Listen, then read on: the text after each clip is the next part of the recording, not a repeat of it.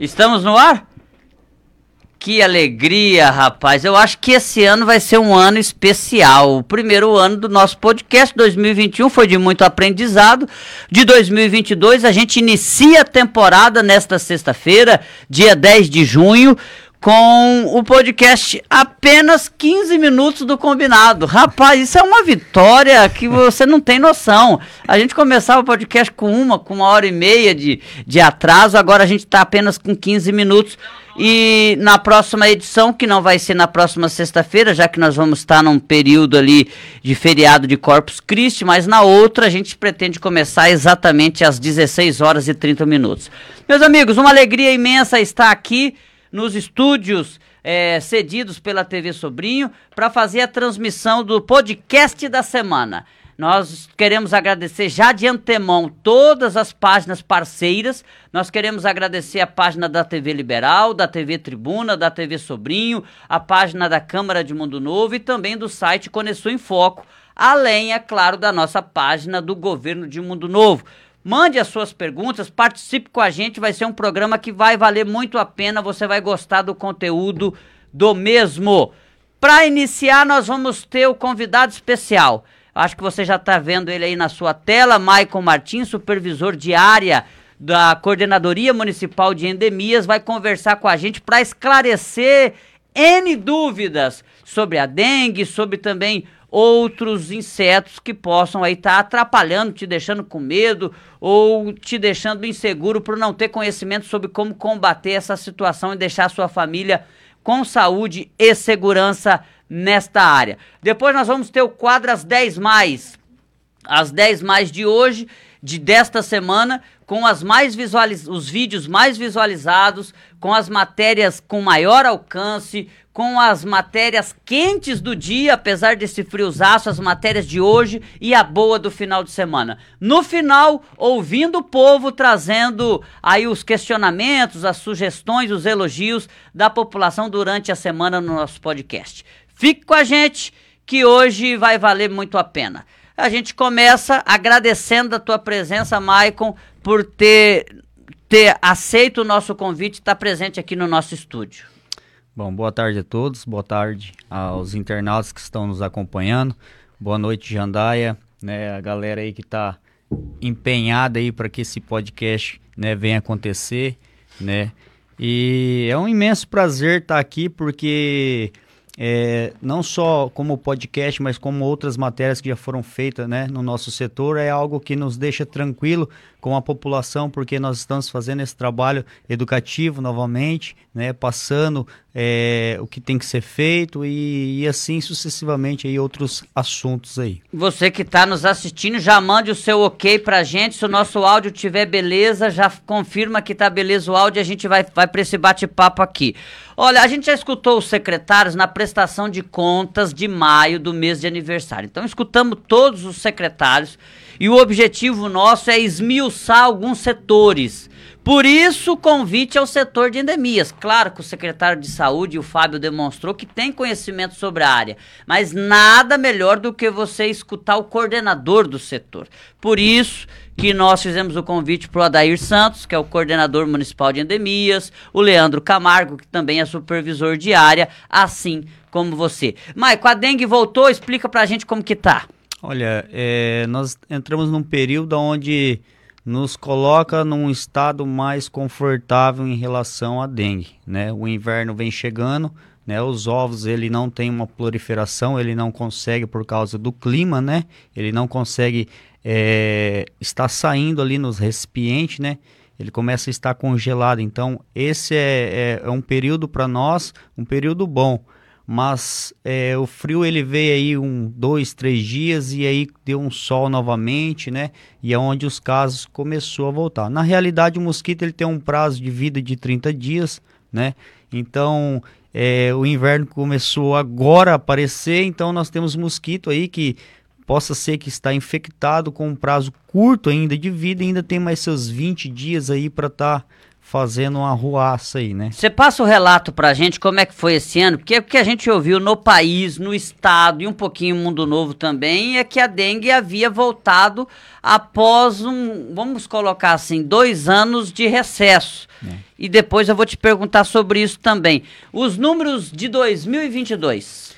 Olha, é, desde o começo do ano, né, desde o primeiro semestre do ano aí, se, inicia, se iniciando aí o, o segundo semestre agora no começo, a gente já tivemos 109 notificações de casos de dengue, né? É igual a gente sempre fala, notificação, nós não sabemos se foi negativo ou positivo, né? Explica Mas, por quê, que vocês não sabem. Porque o que que acontece? O setor de endemias, ele trabalha da seguinte maneira. Nós vamos até o hospital, né? E aonde é nós é, pegamos as notificações, a partir dali, nós já damos entrada com a aplicação do inseticida, certo? Então, é, essa parte da entomologia já é outro setor dentro né, do, do, do posto ali, que na realidade fica ali o japonês ali que faz parte desse, até porque esses, esse exame, se eu não me engano, vai para o LACEN. Isso, ele é feita a coleta, mandado para o LACEN, e aí, né, um certo período ele vai voltar aí para se deu negativo, positivo, se foi descartado ou não.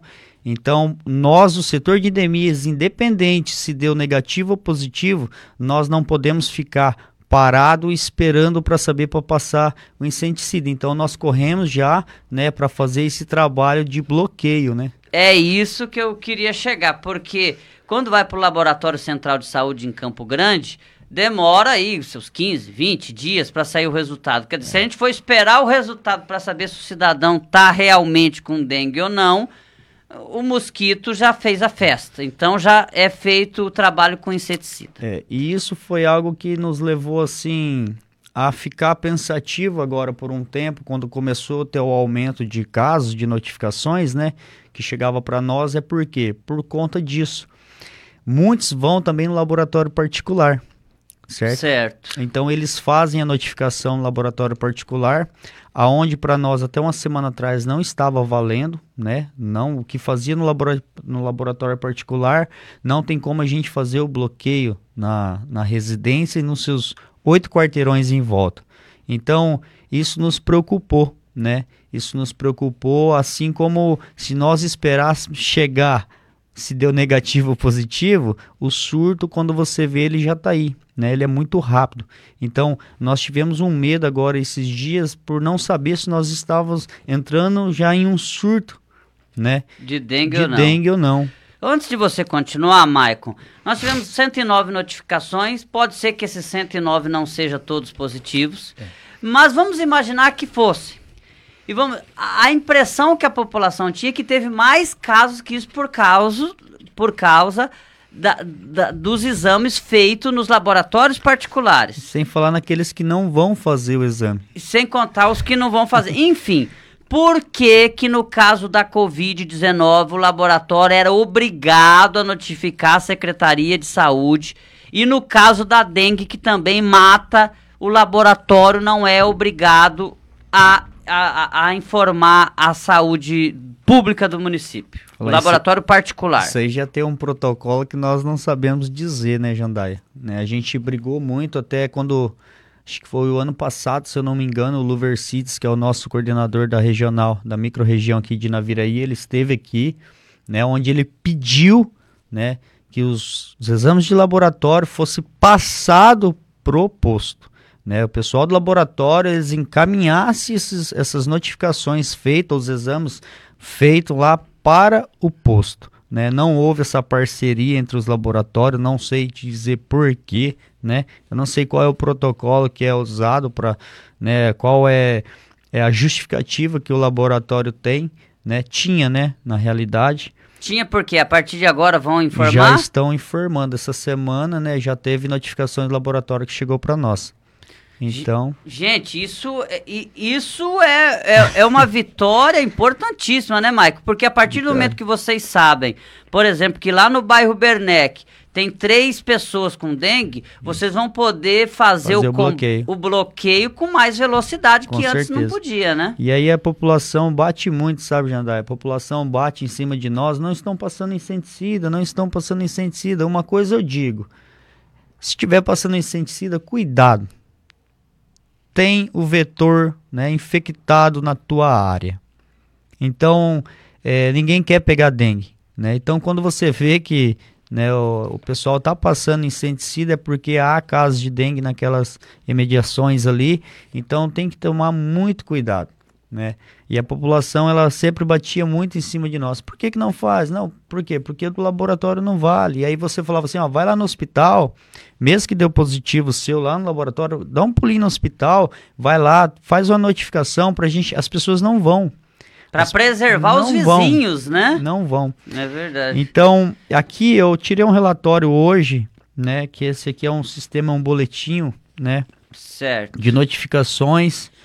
É, deixa eu só Então, gente. Vitória, a partir de agora, os laboratórios particulares estão informando os casos de dengue no município. Nós vamos ter um número muito mais próximo do real do que anteriormente, quando somente quem, quem informava é a minoria ou quem fazia o exame no laboratório público tinha Isso. esse, essa, essa notificação pública, tinha esse resultado. Vamos lá Tirei pro esse teu boletim. boletim. epidemiológico de dengue, ele é da semana 22. O que que acontece? Nós trabalhamos com semanas também, né? Nosso nosso serviço ali, ele tem um período de uma semana que tem que ser cumprido a meta, as notificações que chegam também são geradas em cima dessa semana para nós termos um controle, né? Então essa semana 22 ela iniciou no dia 29 do 5 e finalizou agora no dia 4 do 6. Essa semana que nós entramos agora, nós estamos na semana 23, que iniciou no dia 5, certo? E ela eh, finaliza na no dia 11 do 6. Essa, esse boletim né, de dengue, ele nos dá, né? Isso não há uma atualização ainda. Eu estava conversando hoje com o japonês, ele falou que tem, ainda tem que ser gerada uma atualização nova lá. Então, é, não está, essa aqui não é 100% porque foi só até a semana 22, e- mas tem muitos resultados ainda para chegar, né? Certo. Então tiveram 14 casos de dengue confirmados. Então o que que acontece, né? É, a gente entende que é, a gente que está na área, a gente já consegue identificar se a pessoa está com dengue ou não.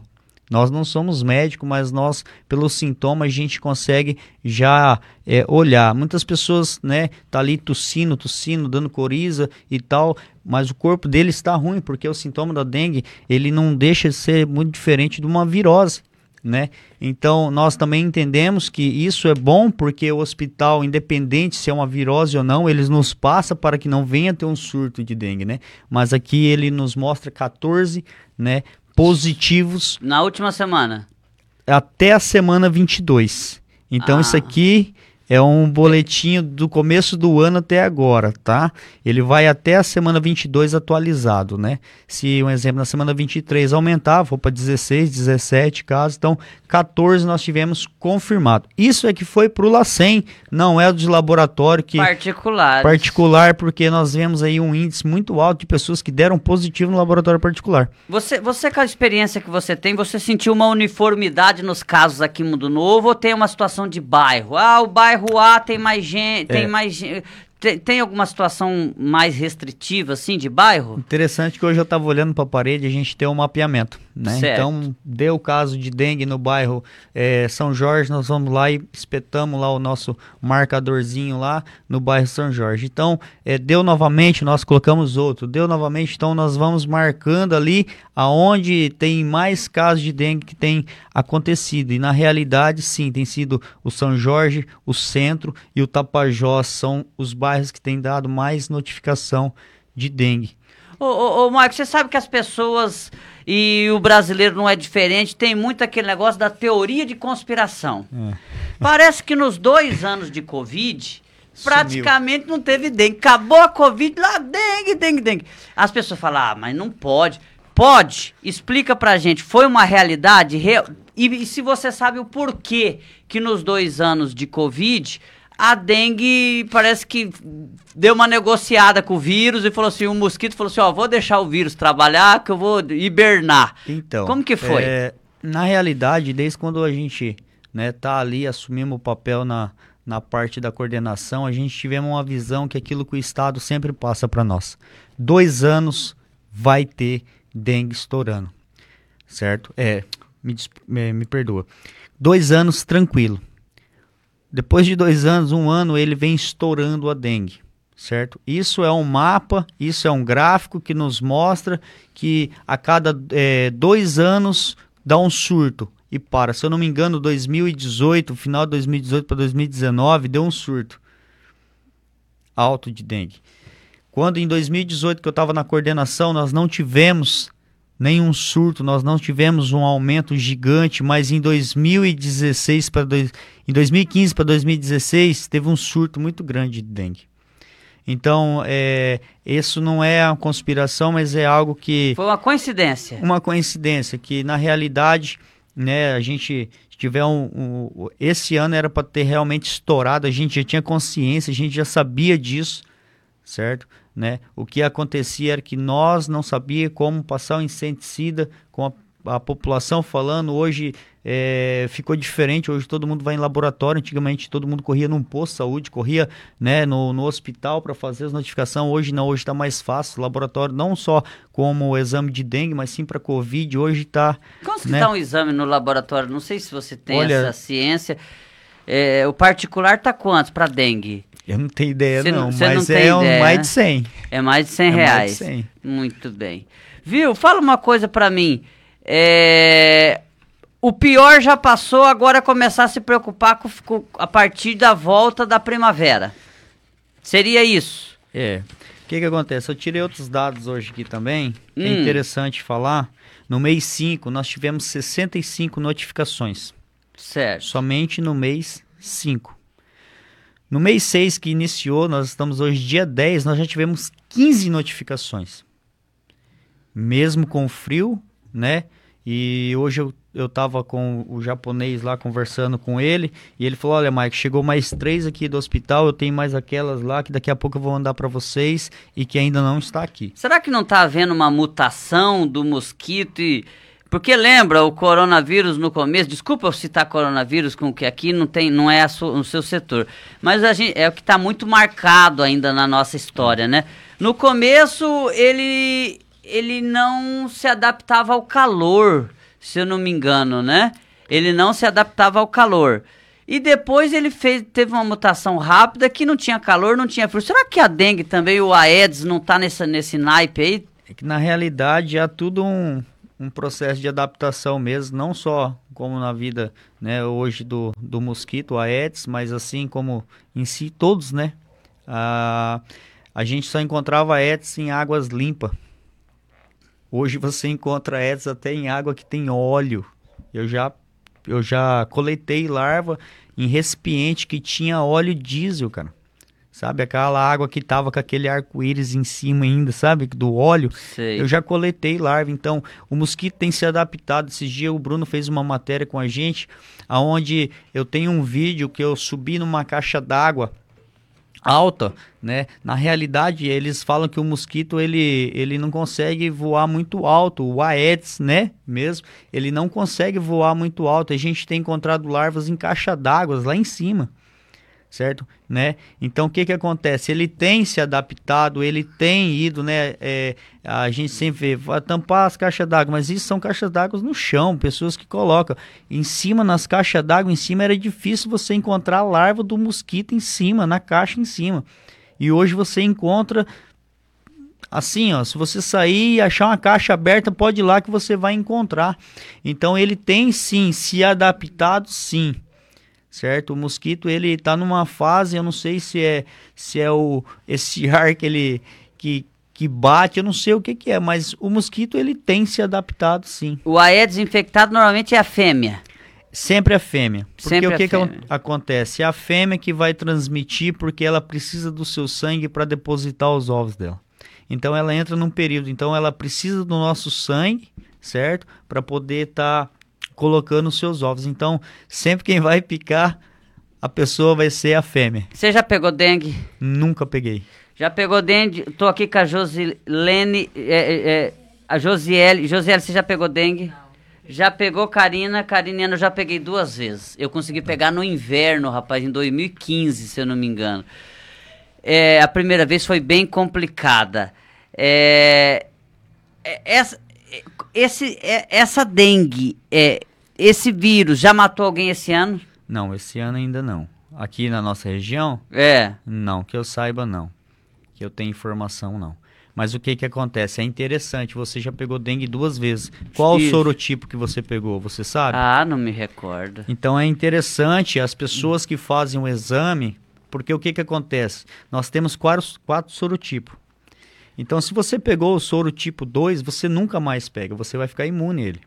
Se você pegou São três, quantos tipos? Quatro então eu tenho dois para pegar Tem ainda. dois para pegar ainda. Deus né? Então é interessante que esses tempos eu estava na Receita Federal conversando com uma mulher e ela falou para mim que tinha pegado dengue seis vezes. Eu falei sim, mas espera aí, então, então aumentou os tipos. E eu conversando com ela e ela falou tem isso, eu falei tem isso, porque às vezes o teu organismo ficou debilitado por conta, né, de ali possível duas, três vezes que você pegou dengue. Então, toda vez que te der, né, ou abaixar a sua imunidade, você chegar a pegar alguma você virose, é. você vai focar como dengue, porque na realidade os sintomas, né, a dor no corpo, às vezes dor de cabeça, dor na nuca, atrás dos olhos, é, o que é, representa muita dengue é o corpo, né, pururucado ali como fosse uma alergia.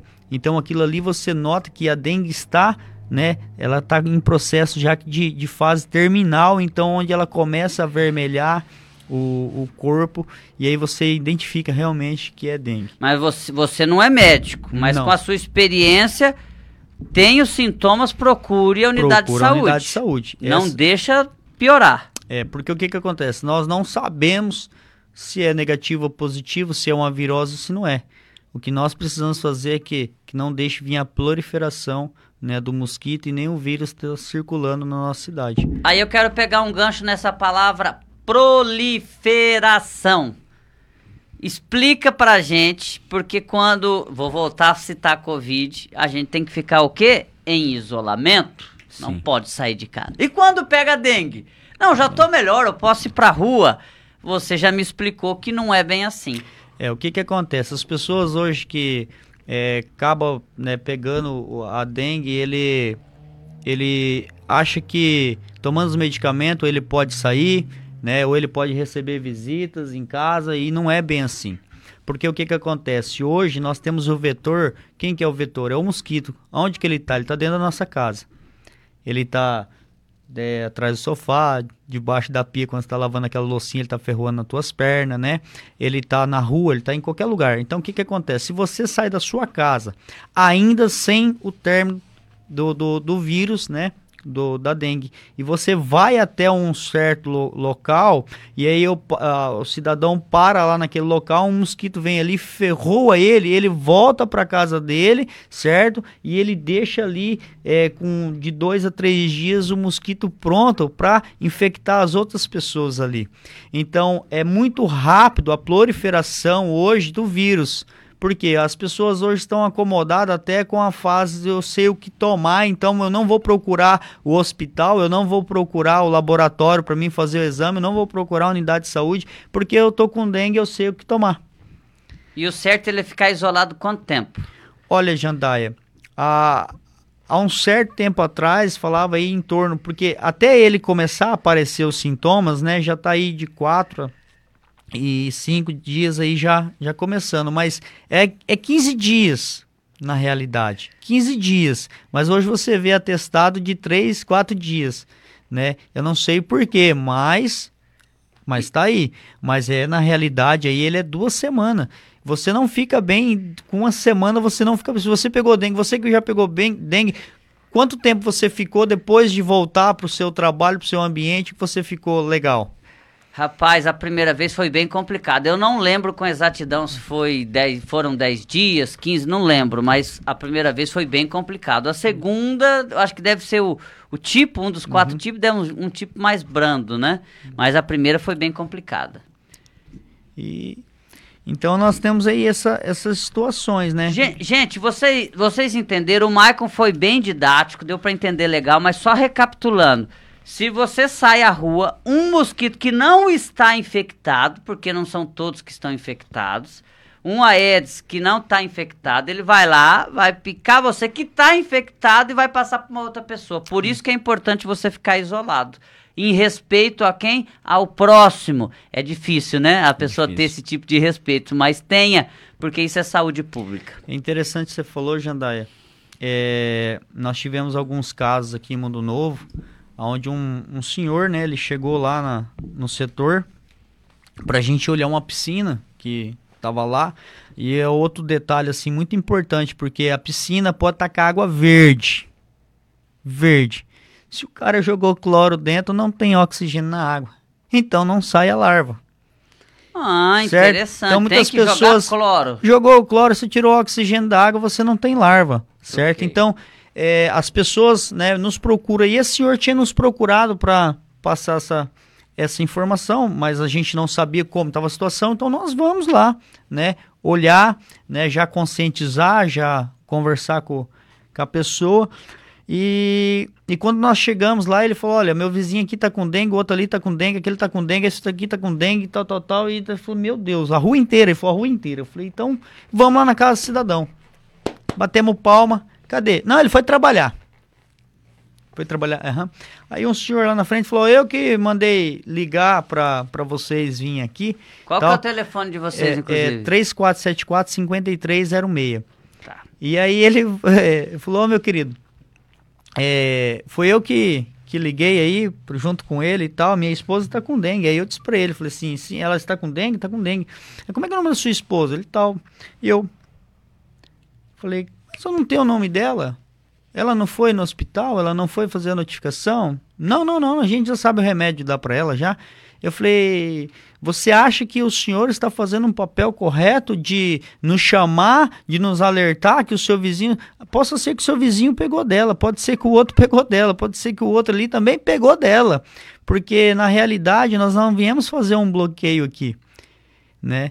E, e esse senhor ficou ele ficou meio assustado assim. Eu falei, porque, porque... às vezes não tem conhecimento, é, né, Maicon? As pessoas estão aprendendo. Né? E a gente vê muito isso em Mundo Novo ainda, Jandaia. As pessoas ainda não conseguiu absorver, as pessoas não conseguem ainda entender e conhecer quem é o nosso adversário, quem é o nosso inimigo, quem é o mosquito, o que, que ele nos causa e o procedimento tem que ser tomado, porque na realidade nós estamos em guerra contra ele.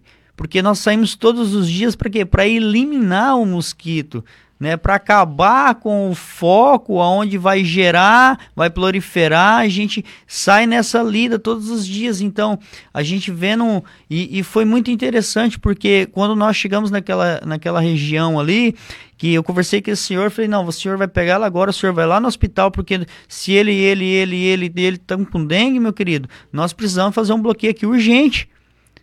Então o senhor vai ter que pegar ela, vai ter que correr no hospital, você vai ter que fazer agora né? olha, ô, Karina, faz um favor para mim. É, coloca para. É, nós estamos aí já com quase 30 minutos, que é o nosso tempo de entrevista, né? É, coloca a legenda Maicon Martins, supervisor de área de endemias, ou supervisor de, da endemias, que é do setor. É, eu quero te fazer, já que você falou sobre visita, uhum. notificação e multa. Eu tenho certeza que quem está assistindo a gente, agradecer aqui o Ademar Chigueu.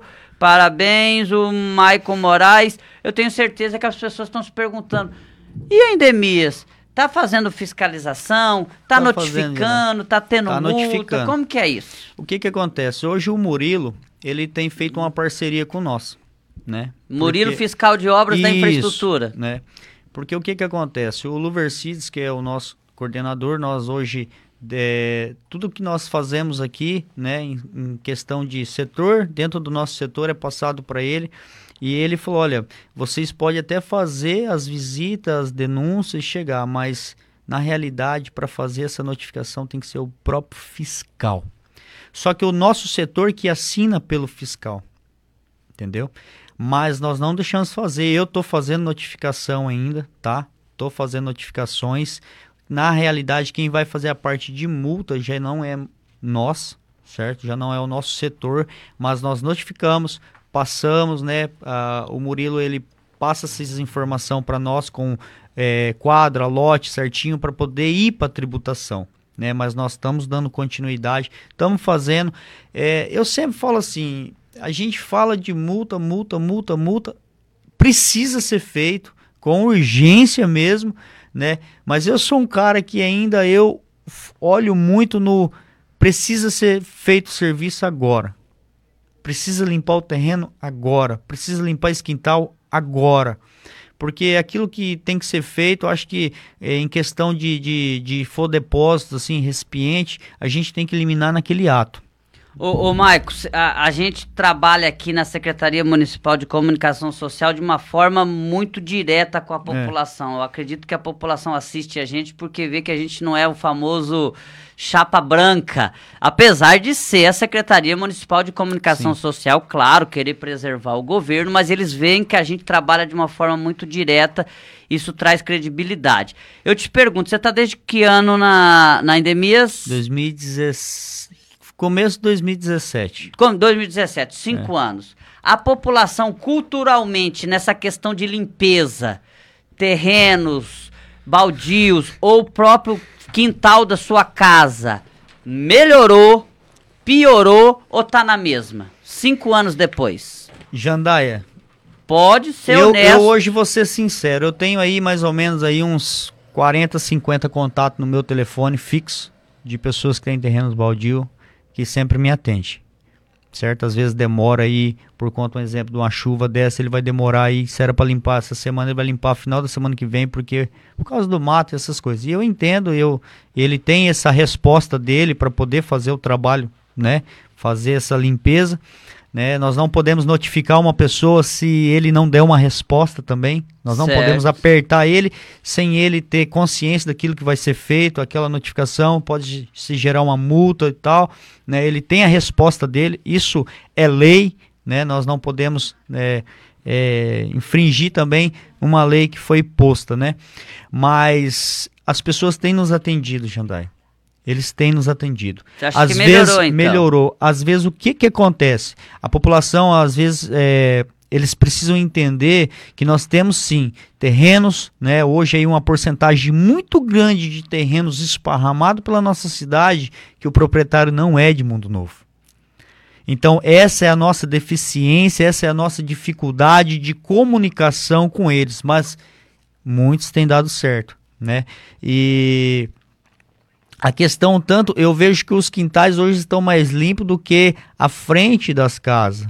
Eu vejo que hoje os quintais estão mais limpos que casas de pessoas que residem nas suas próprias casas.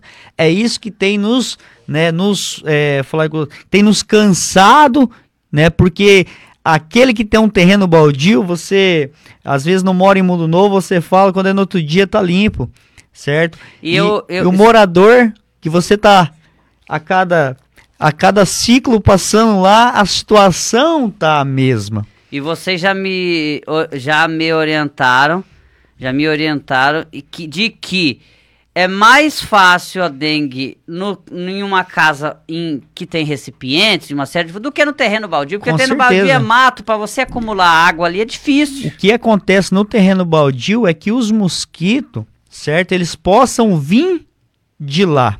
Mas se na sua casa, porque o que acontece? Ele não vai proliferar lá no meio do mato. Ele, o mato, na realidade, o mato não dá dengue, certo? O que dá dengue é o mosquito que está dentro da nossa casa. Às vezes esse mosquito que vem à noite para tua casa é o Aedes albopicus, ou cooling, que é o nativo, certo? Chega o horário dele, ele também tem que se alimentar. E ele vem na sua casa, ele vai sair, ele vai vir. Então as pessoas, nossa, mas que tanto pernilongo? Não, mas esse aí não transmite nada. O que transmite é aquele que está dentro da sua casa. Olha, a gente está chegando à nossa parte final da entrevista. Eu agradeço a sua presença, mas eu não posso deixar de fazer uma pergunta além do Aedes aegypti, que é escorpião, caramujo. É, como é que fica essa situação? Vocês também estão sendo devem estar sendo procurados para essas situações. Tá, nós estamos numa fase de muito ou de pouco desses insetos que eu citei? É. O escorpião, na realidade, ele, ele é da família das aranhas, né? Ele é um quadrúpede, né? Então, o que que acontece? Ele... O, o escorpião, na realidade, Jandaia, ele, ele tem aumentado os casos dele na, em Mundo Novo, né? Tem aparecido casos de acidente com escorpião, né? E, e é muito interessante que a nossa página, a nossa página eu coloquei nessa semana Passa Semana o endereço. Retrasada. Desculpa, passa o endereço da sua página é. da, do setor de endemias, é no Facebook? Isso. É arroba é, Endemias Mundo Novo. E, e essa família de escorpião, eu até, acho que no começo que até falei um, algo errado aqui, da família dos quadrúpedos, falei dele, mas não é. O, o escorpião, ele, ele é um, ele tem sido um, um hoje para nós um, um transtorno muito grande. E esse escorpião que nós temos da família Titus, né? Que ele é o escorpião amarelo. Ele é um escorpião, esses tempos eu até, até falei, me equivoquei no falar sobre a reação que o veneno dele tem. E na realidade o veneno dele é muito forte. E eu comecei a estudar mais sobre o escorpião. Né? Mata o veneno dele. Mata, né? Hoje nós temos pessoas mais vulneráveis aí, né? Que pessoas que é, trabalham em setor de obras, com entulhos, né? E aí que é interessante a gente começar a entrar nesse assunto do escorpião, finalizando aqui. Por quê? Porque o escorpião que nós temos dessa família, ele é muito raro você encontrar um macho. Essa espécie é simplesmente a fêmea, certo? Ela não precisa do macho para gerar os seus filhotes. Ela por si só, como hermafrodita, ela é, produz lá os seus filhotes, em torno de 25, 30 filhotes, né? E, e as pessoas é, é, acha um, mas será que esse aqui é o machinho? Será que. Não, é a fêmea e ela vai produzir. Se você não matar ela, se você não começar a olhar o seu quintal e cuidar do seu quintal, a, a em torno aí, vamos colocar ela, de, é, depositou aí seus 30 filhotinhos aí, jogou né, seus filhotinhos pro mundo aí, daqui um ano vai ter mais 30 de cada de cada 30 desses vai gerar mais 30, então a proliferação dele, ele, ele reproduz uma vez por ano. E o que, que a gente faz? Na realidade, ser feito o manejo, porque hoje o escorpião ele se alimenta das baratas, certo? Grilo, tudo quanto é tipo de inseto. Então, a, se você não tem feito o trabalho de detetização, de manejo corretamente na sua residência. Maneja a limpeza. Maneja a limpeza. E o que que acontece? Muitas pessoas que chegam até nós, nós fazemos a visita para olhar o escorpião lá na casa, a gente chega e encontra lá no fundo pilha de, de telha, pilhas de lajota, é, caixas de gordura aberta é, e o próprio o próprio o próprio é, deixa eu olhar aqui o próprio manual hum. do, da saúde ele nos fala que a detetização contra o escorpião esse agente químico que eles pedem para passar o inseticida ele é pouco eficaz porque esse escorpião, ele tem uma válvula que ele tranca os seus pulmões, ou se ele sentir muito odor, dá uma falsa sensação que ele foi embora, mas ele não foi, ele está escondido. Até passar o odor do veneno. Ou seja, limpe o seu quintal. Limpe o seu quintal. As pessoas batem muito em cima dessa questão, mas todas as vezes que nós vamos na, na, na, na residência, até é, tem residências também, Jandai, que são limpas, tem residências que são bem né, cuidadas, mas às vezes tem plantas e ele pode estar por ali, né? Eu não gosto de fazer propaganda, mas temos duas pessoas hoje que têm um inseticida que tem dado um pouco mais de eficiência contra o escorpião. É prestação de é, serviço, fala que o nome. é lá no Serginho Romã, certo? O inseticida chamado ICOM e aqui no Celso da Veterinária, é onde a gente pede para essas pessoas estar tá procurando para comprar esse inseticida para estar fazendo o manejo. O setor público não vem isso? Não vem. Na realidade, é, o Estado ele poderia vir passar um inseticida com um caso de infestação, mas o inseticida ele é um inseticida que ele acaba matando passarinho, cachorrinho, gatinho. Então, ele vai tentar acabar com o escorpião, mas também vai acabar com uma sequência hoje aí de, vamos pôr pássaros, borboletas e assim o nosso é, bioma, né? Da, da nossa natureza aí que hoje a gente tem na nossa cidade. Pra gente terminar, o caramujo tá mais equilibrado. Eu não tô vendo muito mais não, ou é porque estamos no inverno também? Eu acho que as pessoas sofreu tanto com o caramujo que eles por si mesmo conseguiram fazer um controle, um manejo no seu quintal, né? É, em questão de estar tá eliminando. Na minha casa também tinha muito, hoje não tem mais por conta que foi foi se fazendo manejo. E é assim, tanto com mosquito, como escorpião, como caramujo, né? E outros tipos aí de, de insetos peçonhentos que possa vir gerar algum transtorno. É o manejo que vai te dar uma qualidade melhor de vida, é o manejo que vai cuidar da sua saúde, vai cuidar do seu vizinho. E essa é a conscientização que a gente sempre deixa, né? É o trabalho educativo. Nós não temos veneno para o escorpião, né? E o, o próprio manual ele, ele só nos mostra o que nós devemos fazer é alertar, é passar como tem que ser feito, como que o proprietário tem que tomar suas providências, pensando na sua família, pensando no seu próximo, e é, é simplesmente isso. As pessoas querem que nós passamos os inseticidas, querem que nós façamos, né?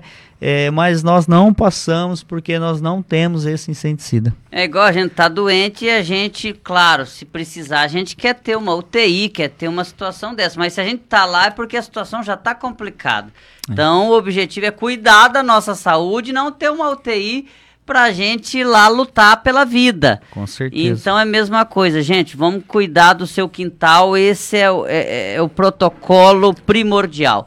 É. Ô, ô Maicon Martins, supervisor de área da Coordenadoria Municipal de Endemias, muito obrigado por ser o estreante aqui do convidado do obrigado. podcast da semana. Primeira, a temporada 2022 começa hoje. Você veio e abrilhantou o nosso programa. Eu que agradeço, agradeço né, as pessoas que estão nos assistindo e peço para eles, né, teve alguma algum caso, alguma suspeita que possa né, vir proliferar o mosquito, entre em contato com nós, 3474-5306, né? Tem um quintal do lado da sua casa que você não sabe quem é o proprietário, né?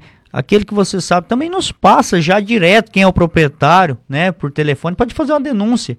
Né? A gente não vai falar quem é a pessoa, a gente vai procurar fazer é, essa pessoa fazer a limpeza. Inter...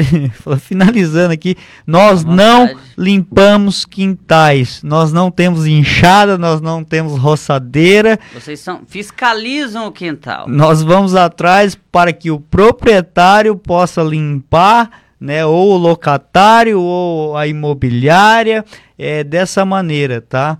Então, é, agradeço, né? E, e fica aí o nosso. Esse telefone é o WhatsApp também ou não? Não, 5306. Não. O WhatsApp eu uso do meu telefone, o Adair uso dele, o Borracha uso dele, né? Horário de atendimento? Das 7 a 1. 7 da manhã até a 1 da tarde, de segunda é. a sexta-feira. De segunda a sexta. Às Se vezes... quiser ir pessoalmente, pode ir lá, é, é, no fundo ali do posto central, né, do lado da vigilância sanitária. A gente está ali para atender a população, fazer esse trabalho conjunto com a população. Obrigado. Eu que agradeço. Tá aí, falamos com o Maicon Martins, gente. E agora não tem vinheta, né? Vamos começar às 10 mais. Eu quero lembrar que nós tivemos nesta semana, eu estou dizendo nesta semana, de segunda a quinta-feira, já que hoje nós preparamos esse programa aqui, ou pelo menos até o meio-dia de hoje.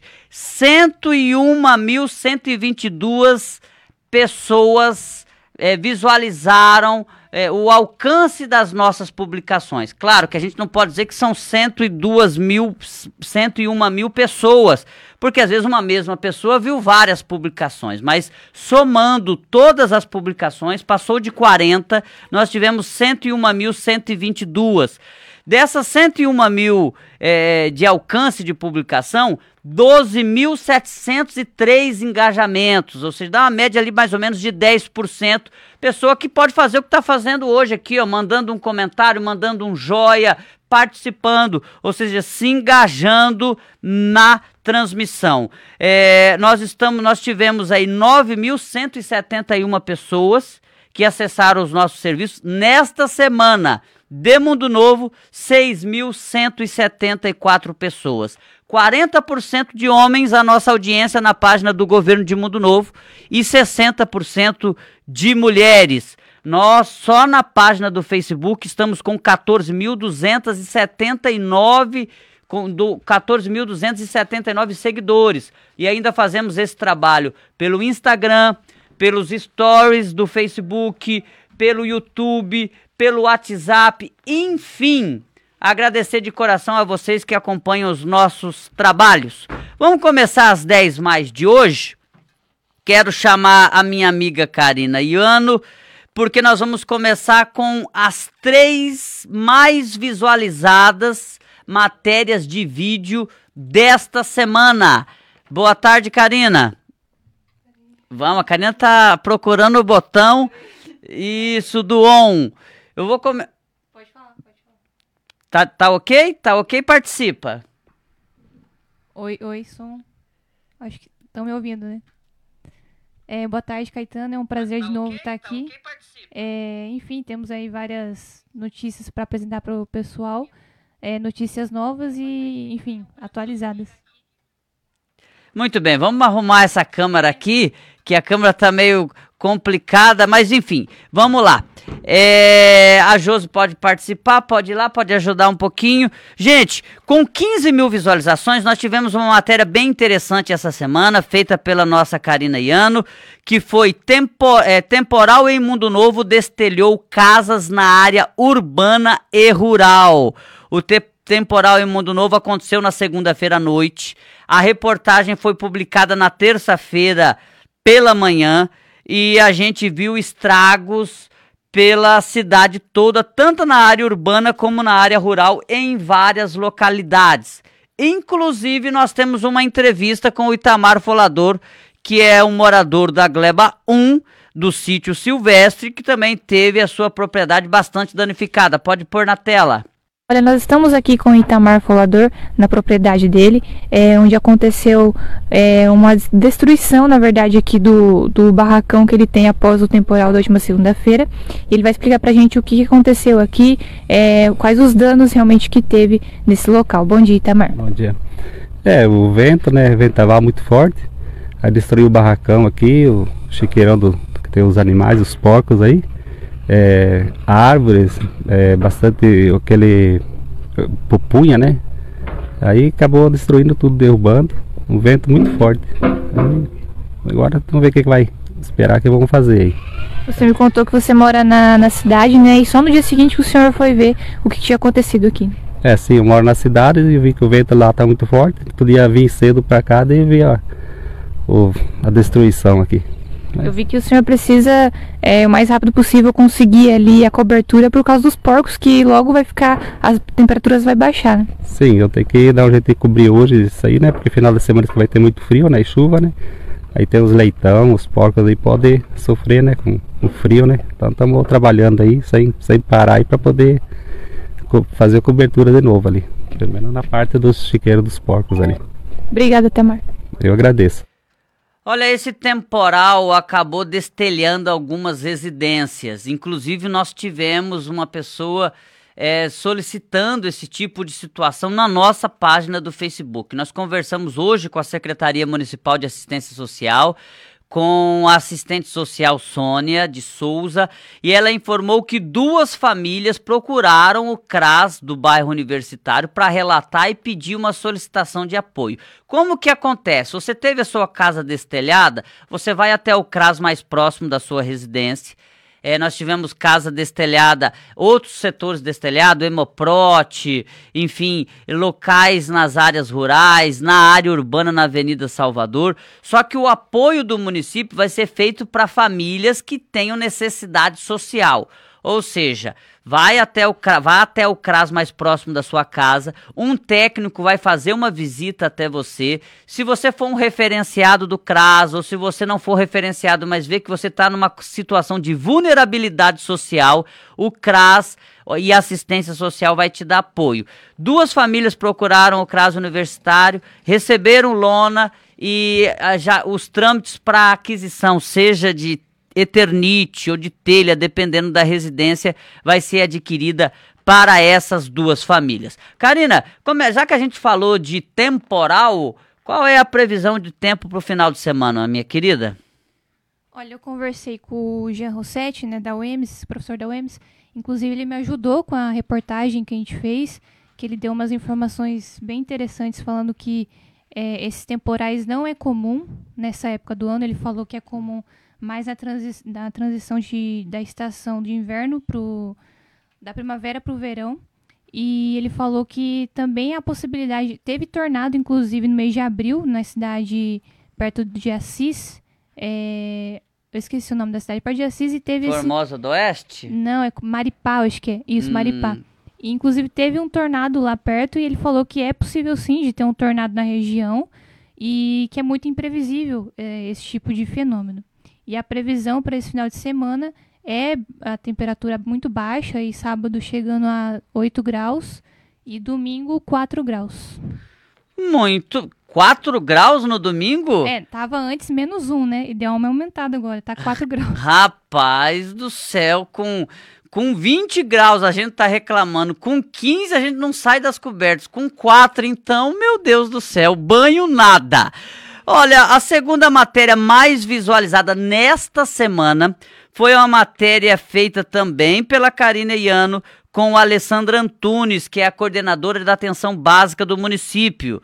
A matéria Saúde de Mundo Novo, em parceria com o Senar, traz três especialistas no próximo sábado, ou seja, amanhã urologista, ginecologista e dermatologista. Esta matéria teve 2.900 visualizações até o meio-dia de hoje e está aí amanhã atendendo essas três especialidades em parceria com o Senar.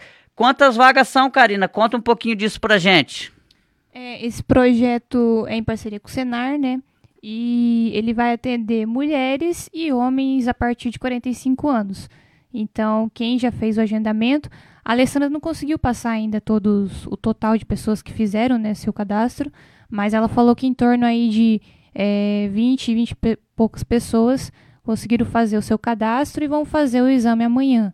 É, eles vão fazer exame, consulta, é, ginecologista vai fazer preventivo, urologista, né, os exames que tem que ser feito, e dermatologista é problema de pele, algo nesse sentido. São 250 pessoas atendidas, 150 de urologista, 50 de ginecologista e 50 de dermatologista. Isso, exatamente. Olha, a terceira matéria com mais visualizações essa semana teve 1.600, foi a do nosso Ademar Silveira, nosso assessor de imprensa, que relatou que alunos do Centro de Educação Infantil Monteiro Lobato visitaram a UVR nesta segunda-feira. As visitas dos alunos de várias escolas, de vários centros de educação infantil fazem parte do Junho Verde, que é o mês de conscientização ambiental. A UVR já está funcionando e se você que está nos assistindo nesse momento não recicla o seu lixo, ou seja, não faz a separação de um lado lixo molhado. O que, que é lixo molhado? Lixo de banheiro e lixo de cozinha. Do outro lado, material reciclável. O que, que é? Embalagem, papel, plástico, latinha de cerveja, de refrigerante. Faça essa separação que você vai estar ajudando o município ambientalmente e também vai estar ajudando os associados da, da, da Aran a sobreviver com mais dignidade, porque a UVR já foi inaugurada, vocês estão vendo aí, mas eles precisam de material para trabalhar. É, inclusive, você apurou o gasto que o município tem, Karina, é, de enviar os materiais para ser aterrado em Dourados. Conta pra gente. Sim, eu conversei com o Cassiano, né? Ele me deu essa informação mais precisa. Ele falou que é em torno de 30 a 35 mil é, o valor gasto.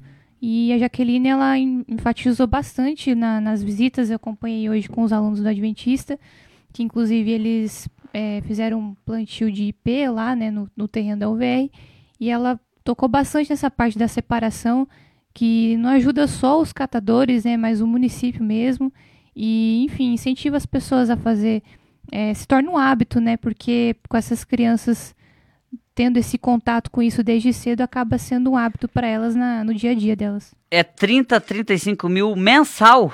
Isso, exatamente. Gente, nós estamos aí falando de quase 400 mil reais por ano para enterrar lixo ou aterrar o lixo.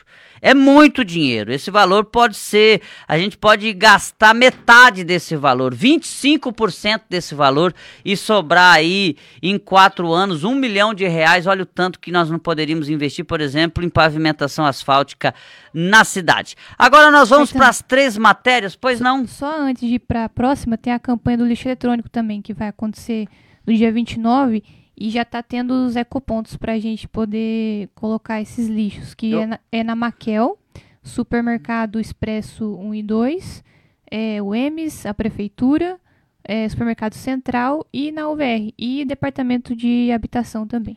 Só para explicar, a campanha do lixo eletrônico faz parte do Junho Verde, vai acontecer que dia? É 29 do 6. 29 do 6, o na Praça D, né? da Igreja Católica Matriz, e você vai poder levar lá nesse período o, o pilha, bateria, resto de computador, enfim. Monitor. Monitor de eh, computador, celular. celular. e tal. Antes, se você quiser levar, tem os ecopontos. Repete os ecopontos. Isso. É a Maquel, Supermercado Expresso 1 e 2, é, a UEMS, a Prefeitura, Supermercado Central, a UVR e o Departamento de Habitação, que fica do lado do ginásio, no Universitário. Muito bem, agora as três matérias de mais alcance durante a semana. A número um foi com 5.801 visualizações até o meio-dia. Lojas é, é, inaugurada na última semana, a loja favorita. É, foram fotos é, da nossa Carol Guimarães que mostrou a reinauguração, a inauguração da loja favorita ali no, na Avenida Campo Grande.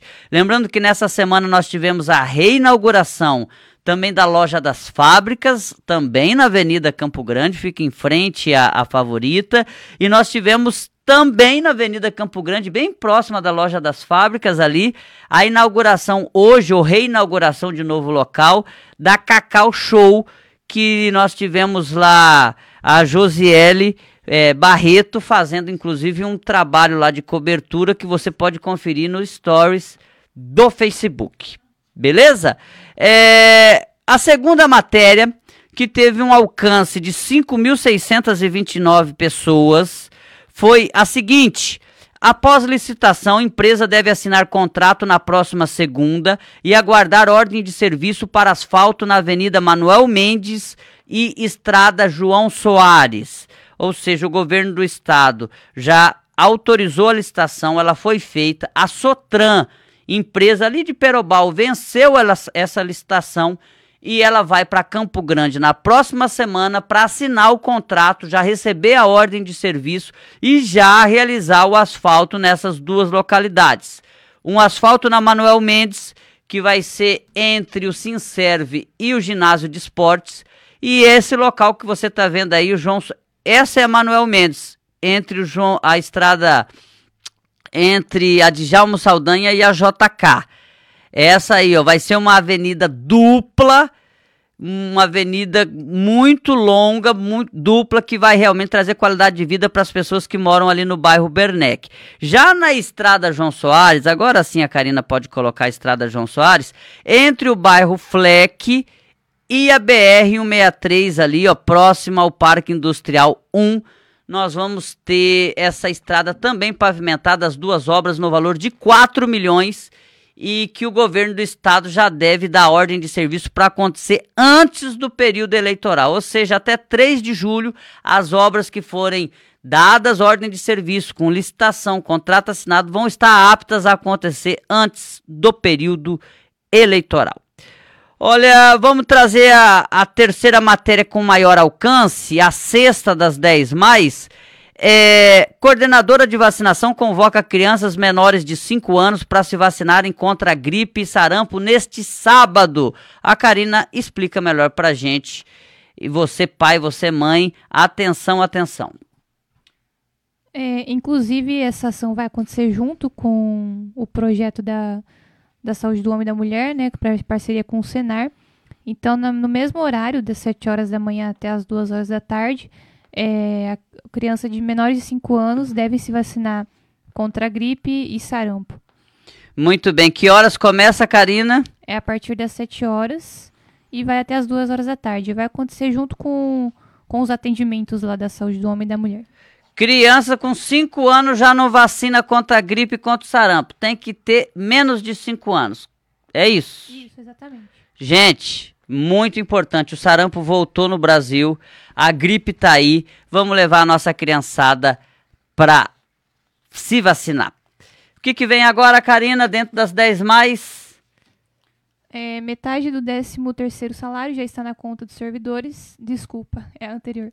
Encerra o prazo até a meia-noite de hoje para pagar o IPTU com 20% de desconto. Gerar hoje no sistema e tem prazo de 21 dias. Gente, agora vem as três matérias mais quentes do dia. Quentinha, quentinha, saiu do forno. A primeira é essa que a Karina acabou de citar. Você tem até a meia-noite de hoje para pagar o seu IPTU e ganhar 20% de desconto. A Receita Municipal já fechou, ela funciona das 7 da manhã até as 13 horas. Então está fechada a Receita Municipal. Como que você pode fazer para pagar até a meia-noite de hoje e ganhar 20% de desconto? Você vai lá no www.mundonovo.ms.gov.br. Entrou no site do município, vai no botão Receita Municipal. Entrou, apertou o botão Receita Municipal, você vai procurar lá o IPTU, vai gerar e vai pagar esse IPTU ainda hoje. Com 15 minutos, esse documento já vai estar registrado na Caixa Econômica Federal e você vai poder fazer o pagamento. Então, gera o boleto, imprime, espera ali 15, 20 minutos, você já vai poder fazer o pagamento. Mas eu vou te dar, vou dar uma dica ainda.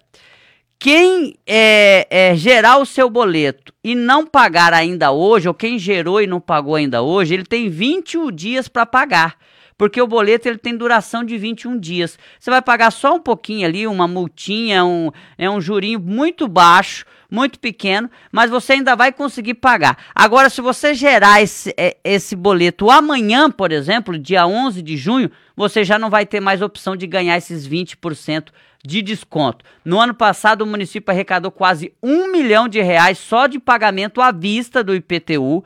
Esse ano já tinha mais de 800 mil reais, fora esse 10 de junho, que a gente sabe que o brasileiro deixa tudo para a última hora e a expectativa da Receita Municipal, segundo o diretor Júlio Garcia, é de ter um, um, alcançar pelo menos o valor do ano passado, próximo a um milhão de reais de pagamento à vista do IPTU 2022. Agora sim, metade do 13 terceiro já está na conta dos servidores públicos municipais É, próxima parte programada para o dia 9 de dezembro. É isso. 1 milhão 265 mil reais, 144 e 76 centavos. Ah, eu queria receber todo final do ano. Coloca na poupança.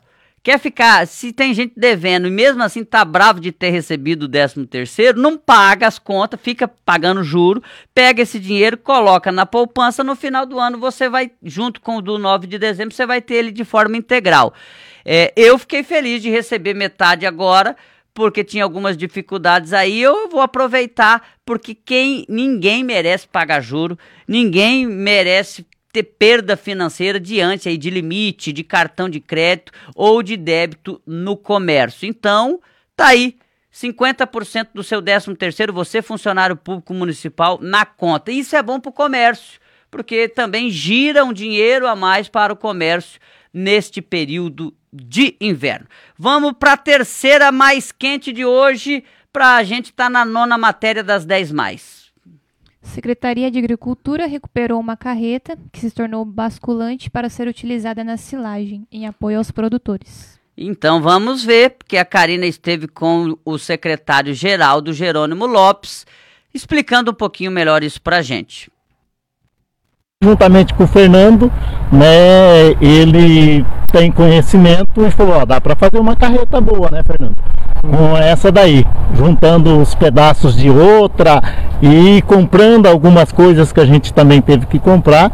E aproveitando essa sabedoria dele aí, realmente hoje nós estamos em condições né, de enfrentar os trabalhos de silagem que é muito no município, é uma demanda muito grande, nós já vem por mais de 90 dias praticamente, Rosário, todos os dias fazendo silagem, fora os dias de chuva que a gente não consegue, a demanda é muito grande e agora, como você falou, ela vai suprir a necessidade com mais rapidez, economia de tempo para nós da prefeitura e para o agricultor também, que vai economizar bastante, que é o tempo que vai estar tá colocando um trator na traseira, amarrando um cabo de aço, puxando para descarregar, né, Rosário? Essa daqui já chega, descarrega e o, o operador já segue novamente né, o trabalho dele. O valor dela é um pouco alto, se fosse adquirir uma carreta dessa hoje é em torno de 42, 45 mil reais, dependendo da marca, né?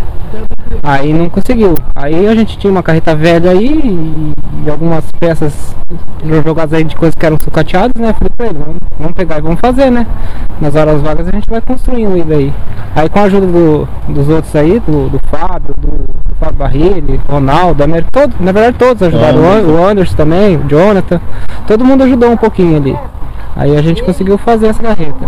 Teve um, um pouquinho de custo, né, como o Geraldo falou, mas foi em torno de, quatro, pelas minhas contas, 4.800 reais que a gente gastou nela. Mas por um implemento que vale 40 mil reais, então é uma economia grande, né, pro, para o município. Mas a gente fica impressionado que parece um equipamento que a gente acabou de, de adquirir, novo, zero quilômetro, né? E só eles sabem como que foi ah, para chegar até aí, né? Então a gente fica feliz de ver que dentro do nosso quadro a gente está com pessoas com, tão competentes. É isso. Para terminar as 10 mais, eu quero saber da boa do final de semana. Você quer saber também? A boa do final de semana é que nós vamos ter no Conviver Dalte Conceição uma banda para se apresentar no Baile dos Namorados. Que banda tá vindo aí, Karina? É a Banda Lilás.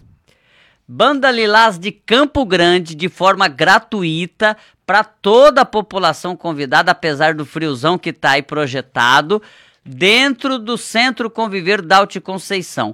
Para os usuários do Conviver, o ônibus vai estar passando nos bairros às 19h30.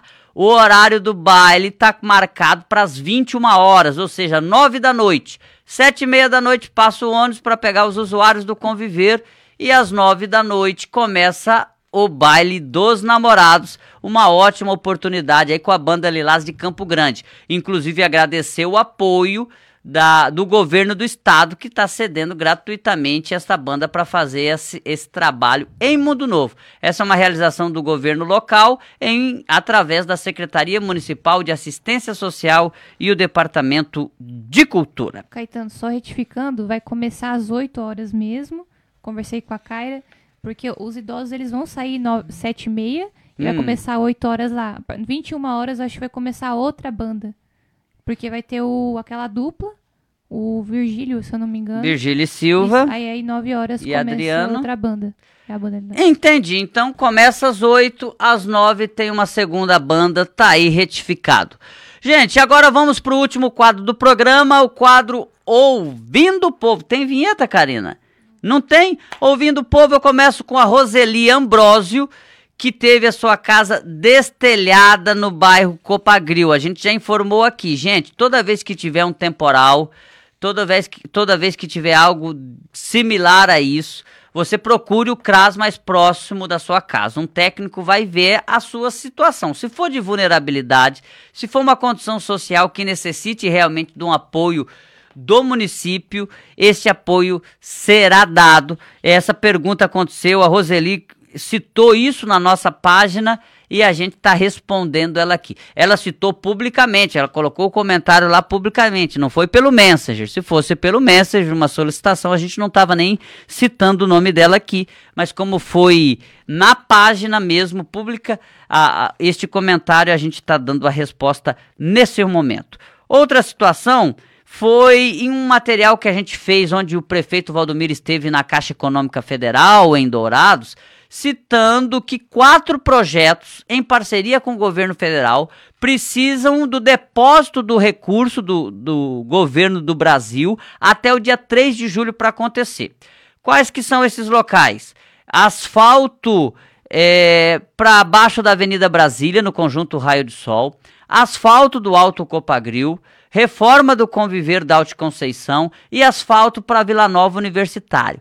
Quatro projetos com licitação feita realizada, projeto feito, drenagem feita, convênio assinado, licitado pela Prefeitura de Mundo Novo, mas só começa depois que o governo federal fazer o depósito do recurso na Caixa Econômica. Aí a gente viu, a gente fez a matéria e a gente viu algumas reclamações, a gente entende a população, a população está ansiosa porque no Brasil, infelizmente, as coisas são muito demoradas. Por exemplo, a Adriana Lima reclamou do asfalto Bernec.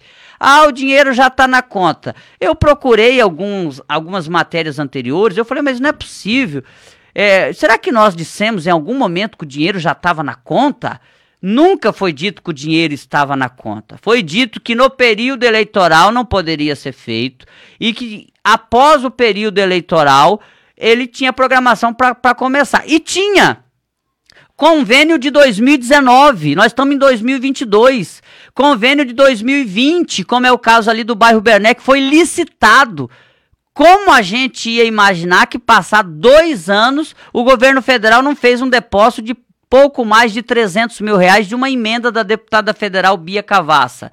A gente não imaginava que ia passar dois anos após a licitação feita e não há o depósito do recurso na conta convênio da Caixa Econômica Federal. Então o dinheiro não estava na conta e nunca foi dito isso é, se foi dito, nos mostre que a gente vai reconhecer o nosso erro caso isso tenha acontecido. Eu verifiquei várias matérias que a Secretaria Municipal de Comunicação Social fez e nenhuma tinha dito que o dinheiro já estava na conta. Segundo, o lá do Alto Copagril, Dogivan Camilo, Dair de Andrade, Suzane Silva, Adriana Lima, Vanira Alves Espaça, Thaís Flauzino, todos com toda a razão do mundo reclamando que a obra não começa. Foi feita a drenagem e muita drenagem através da Secretaria de Infraestrutura naquele local.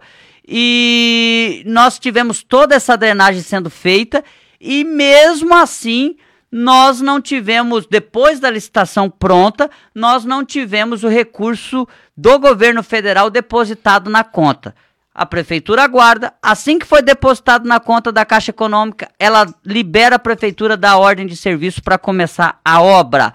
E o outro, a reclamação aqui do Extra Araújo, é de asfalto na Albert Sabin, ou seja, é, asfaltos que não foram concluídos. Tem alguns asfaltos que serão pavimentados com recursos próprios. Inclui esse da Albert Sabin, inclui o Tiago Cadre Doná, aquele próximo ali do Universitário, naquela curva que tem ali próximo à Avenida é, Castelo Branco. Né, é a necessidade de fazer aqueles dois asfaltos ali. E tem mais alguns asfaltos também, aquelas duas quadras atrás do Centro de Educação Infantil Elmo Jorge, que serão feitos com recursos próprios ainda este ano, segundo a programação, desde que o consórcio Conisul consiga entregar o CBUQ, que é o concreto betuminoso, usinada quente, o asfalto, que a usina móvel de asfalto que está em Iguatemi pertence ao consórcio Conesul tem que produzir, tá bom?